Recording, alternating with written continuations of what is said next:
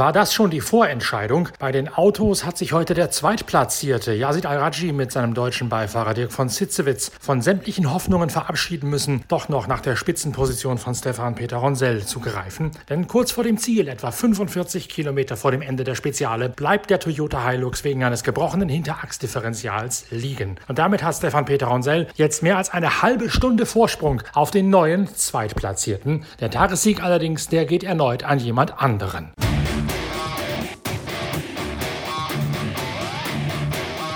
Die Nasser Al-Attiyah Show bei der Abu Dhabi Desert Challenge findet nämlich auf der dritten Etappe ihre Fortsetzung. Nasser Al-Attiyah und Mathieu Boimel sind ein weiteres Mal nicht zu schlagen. In ihrem Toyota Hilux vom Hallspeed Team holen sich der Katari mit seinem französischen Co-Piloten den zweiten Tagessieg. Sie fahren mittlerweile nicht nur noch für die Galerie, sondern auch um möglichst viele Einzelsiege, denn für jeden Einzelsieg gibt es Weltmeisterschaftspunkte in der neu geschaffenen WM für Autos. Und da spitzt Nasser Al-Attiyah darauf, trotz der 20 Straf Stunden vom ersten Tag noch die Maximalpunktzahl mitnehmen und die Tabellenführung, die er bei der Rallye Dakar erobert hat, erfolgreich verteidigen zu können. Stefan Peter Ronsell und Edouard Boulanger im Audi bauen heute ihre Gesamtführung auf mehr als 30 Minuten aus, weil Yazid Al-Raji und Dirk von Sitzewitz erst gar nicht ins Ziel kommen. Lange Zeit haben sie versucht zu reparieren, letztlich aber, Dirk von Sitzewitz, war selbst das erfolglos. Was ist denn passiert? Nach knappen zehn Kilometern hatten wir vorne im Auto ein wahnsinniges Knallen und Knacken und danach Vibration und Gerassel.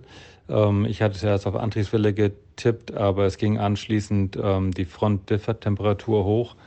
Ähm, Yazid sagte, dass ähm, das Auto führe sich, fuhre sich noch normal, ähm, einigermaßen normal, aber die Temperatur ging immer höher. Es hat geklappert und gemacht und getan. Da haben wir also Druck rausgenommen und haben eigentlich auf den Moment gewartet, dass vorne es richtig nochmal knallt und dann alles steht.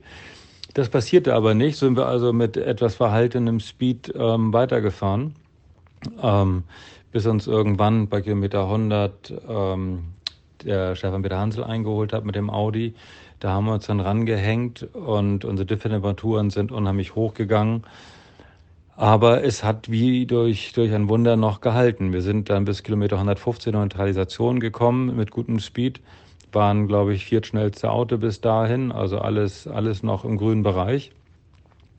Dann von der Neutralisation weg ähm, wollten wir weiter bei Peter Hansel, ähm, ähm, wie sagt man, im Slipstream bleiben.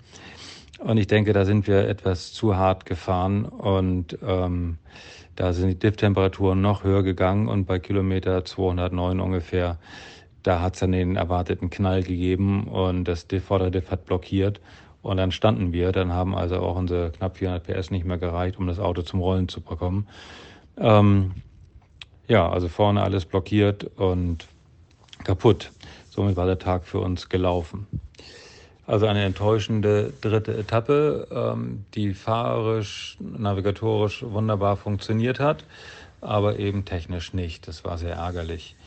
Ähm, jetzt wird das Auto repariert und dann wird morgen wieder angegriffen, um noch ein paar Stagepunkte in der WM zu machen. Der neue Zweitplatzierte hinter Stefan Peter Ronsell ist nun Martin Prokop, obwohl der noch mit seinem alten Auto, einem Testträger unterwegs ist, der nicht ganz so schnell sein sollte nominell wie der in Sachen Setup bereits weiter ausgebaute Wagen, mit dem er bei der Rallye Dakar in der T1 Plus Kategorie, also der neuen Ausbaustufe für die Allradler unterwegs gewesen ist. Martin Prokop hat seine zweite Position geerbt und seinen Platz konsolidiert vor den ärgsten Verfolgern vor Kubab Schigonski mit seinem Brandenburger Beifahrer Timo Gottschalk wieder eine volle Dünenprüfung mit fast nur Dünen, eigentlich kaum Schotter, Schotterpisten dazwischen, teilweise eher oder teilweise schöne flache Dünen mit, mit etwas höherem Speed, aber dann auch wieder sehr knifflige Dünen Level 3, ähm, wo wir mehrmals Anlauf nehmen mussten, äh, um rüberzukommen, zweimal festgefahren, dadurch viel Zeit verloren. Ja, wir schlagen uns Tag für Tag durch den Sand, äh, mal mehr, mal weniger Probleme und schauen jetzt eigentlich nur noch auf, auf auf die Punkte, die wir äh, im besten Fall holen können und äh, dass wir eigentlich doch auf einer recht vernünftigen äh, Position ins Ziel kommen können.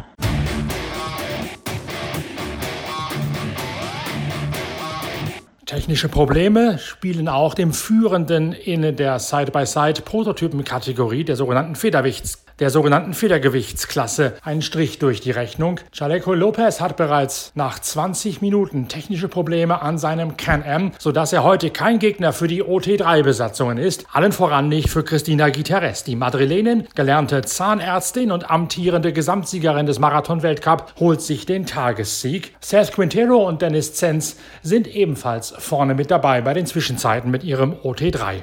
War eine sehr anspruchsvolle Prüfung. Der erste Teil war sehr rough, äh, sehr langsam auf einer Durchschnittsgeschwindigkeit, ich glaube 60 Kilometer in der Stunde. Äh, und dann der, der zweite Teil wurde dann schneller. Ähm, viel, viel Cup-Fahren war heute gefragt, viel auf 7, 8, 10 Kilometer geradeaus, Waypoint finden. Äh, weiter geht's. Ähm, war erschwert von einem Sandsturm in, in der Mitte der Stage. Äh, für circa 100 Kilometer war es echt echt nicht einfach für uns, ähm, aber haben es trotzdem gut gemeistert. Ähm, und am Ende dann P1. Wir haben unseren ersten, ersten Tagessieg in der T3-Kategorie. Äh, ich glaube, zwei Minuten vor Christina Gutierrez und äh, bisschen mehr Zeit äh, vor Chaleco Lopez, der, der kurzzeitig gestoppt hat für 25 Minuten. Ähm, das bringt das Feld oder die ersten drei ein bisschen näher zusammen. Ich glaube, wir sollten jetzt auf P3 sein mit 10 Sekunden Rück, äh, 10 Minuten Rückstand auf Chaleco und auf die Christina. Ähm, es sind immer noch zwei lange Tage. Ähm, wir versuchen dran zu bleiben, wir versuchen zu attackieren. Ähm, aber wichtig ist, dass wir heute die fünf Punkte für den Stage-Win haben, was uns ähm, in der WM auch ein bisschen weiter nach vorne bringt. Das ist gut. Ähm, ich habe keine Ahnung, was morgen auf uns zukommt, äh, da wir die Prüfung aus dem letzten Jahr nicht kennen. Ähm, aber ich erwarte auch wieder ja, viele Dünen, äh, einen langsamen Durchschnitt und äh, dass alles gut klappt. Leider Gottes ist der, der Dirk von Zitzewit mit Yassid Al-Rashi heute ja stehen geblieben. Ähm, die haben ein Problem im Fahrzeug. Äh, ich glaube, so circa 50 Kilometer vom Ziel. Ist äh, sehr schade, weil die ja wirklich auf P2 aussichtsreich, aussichtsreich äh, in Position gelegen haben.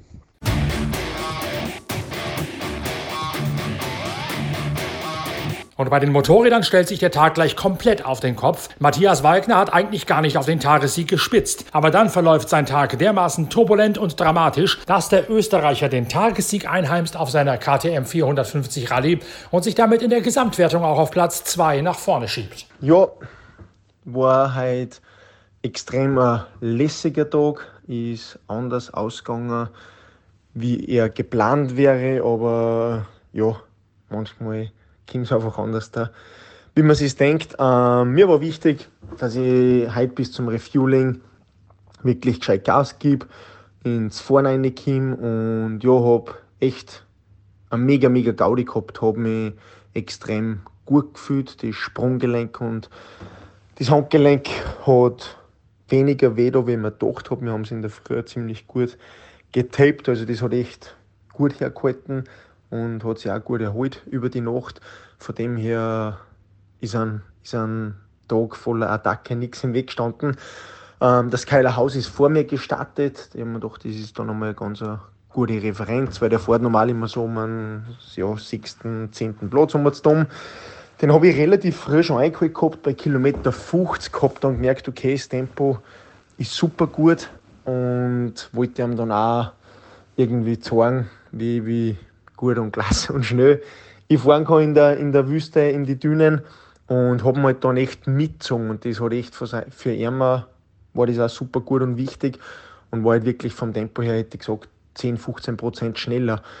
Ich war dann aber echt bei Kilometer 80 einen Zusammenbruch oder einen, einen kleinen Einbruch gekriegt, weil ich einfach mich komplett auspowert habe, durch das, dass ich so pusht habe, keine Zeit gehabt zum Trinken oder zum Vergessen, habe dann einmal kurz ein bisschen unscharf gesehen, ein paar Sterndeln.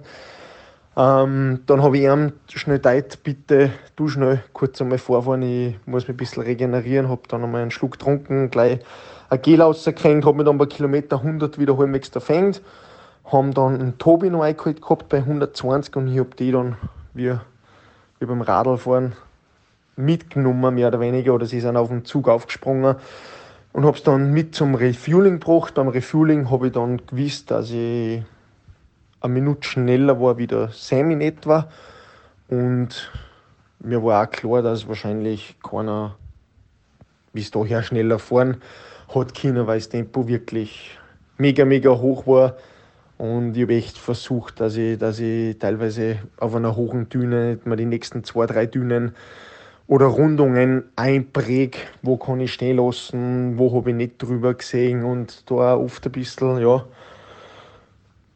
wüt, wenn man über eine Düne auffährt und dann nicht vom Gas geht, weil man glaubt, sich erinnern zu können, dass oben eh flach weitergeht oder Plateau ist und dann erst später wieder oben. Aber habe das echt ganz gut im Griff gehabt, habe mich gut auf mich verlassen können. Ähm, dann beim Refueling ist hinter uns der Nacho dahergekommen, der ist bei solchen Off-Pisten echt mega schnell gewesen. Und ich habe mir gedacht, okay, lieber verliere ich eine Minute auf dem Sam und starte morgen von weiter hinten, als wie dass ich die Etappen gewinne. Aber irgendwie sind wir dann echt, oder ich habe so einen, eine Freude gehabt am Fahren, es hat echt alles gut funktioniert, es hat einen riesig, riesen Spaß gemacht und habe mir dann gedacht, eigentlich, ich habe ab dem ersten Tag, wo das leider Gottes mit der, mit der Taktik ein bisschen komisch war oder halt mit dieser Regeländerung, was so gegen meine Karten gespielt hat, nie wieder aufs Ergebnis geschaut. Und mir war einfach wichtig, dass ich jeden Tag mein mein Bestes gebe, weil ich einfach so viele Sachen ihn nicht beeinflussen kann und, und teilweise leider Gottes dieses, diese gute Performance und es ist bis jetzt echt eine extrem gute Performance von der Rallye leider nicht so in einem Ergebnis widerspiegelt und darum habe ich mir gedacht, na mir scheißegal, ich bleibe jetzt einfach drauf. Das mich freuen, wenn ich die Etappen gewinne. Ähm, so ist dann auch gekommen, weil es war schon eigentlich einfach gewesen, weil ich hätte einfach nur ins Keiler Haus ins Zürich fahren lassen müssen dann einfach zwei Minuten und eine Sekunden warten. Dann war ich genau hinter ihm gewesen und der Sam war auch noch schnell oft, weil er als Dritter gestartet und hätte mir sechs Minuten morgen holen können. Aber jetzt haben wir eine neue Herausforderung. Ich muss morgen die Stage wieder eröffnen. Ähm, bin ein bisschen der, der, der Dummy, der Navigator für die anderen werde schauen, dass ich möglichst lang extrem konzentriert bleibe, versuche ein hohes Tempo zu fahren, nichts Wahnsinniges machen und ja, beim Sam geht es eher um viel und ich hoffe, dass mit er dann morgen dementsprechend unterstützen wird und dann vielleicht verlieren wir gar nicht zu viel Zeit und der letzte Tag ist dann auch nochmal, da können wir dann von weiter hinten starten und ja, angerechnet wird zum Schluss, aber auf alle Fälle stimmt das Tempo stimmt die Motivation Besser als er in der Gesamtwertung ist nur noch Sam Sunderland, der amtierende Gesamtsieger der Rallye Dakar 2022. Der genießt ja hier erweitertes Heimrecht, weil er lange Zeit in Dubai aufgewachsen ist und dort auch den Marathon-Rallye-Sport von der Pike auf erlernt hat. In einer großen Personality-Geschichte über ihn als Rallye Dakar-Sieger in der aktuellen Ausgabe der Zeitschrift Pitwalk, da lest ihr genau, was Sam Sunderland gerade beim Fahren in dünenreichen Wüstengelände so einzigartig, so stark macht. Und dann versteht ihr auch, warum Sam Sunderland hier auf seiner Gasgas zu den großen Favoriten auf den Gesamtsieg zählen muss. Momentan liegt der gebürtige Engländer, der aus Pool stammt, in Dubai aufgewachsen ist im Rallye-Sport und mittlerweile in Andorra lebt, auf Platz 1 in der Gesamtwertung vor Matthias Walkner.